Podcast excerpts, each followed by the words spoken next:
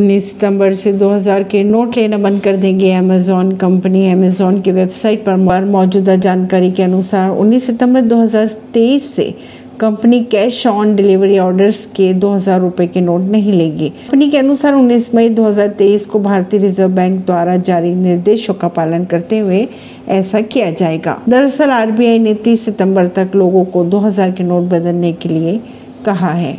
परवीन सिंह, नई दिल्ली से।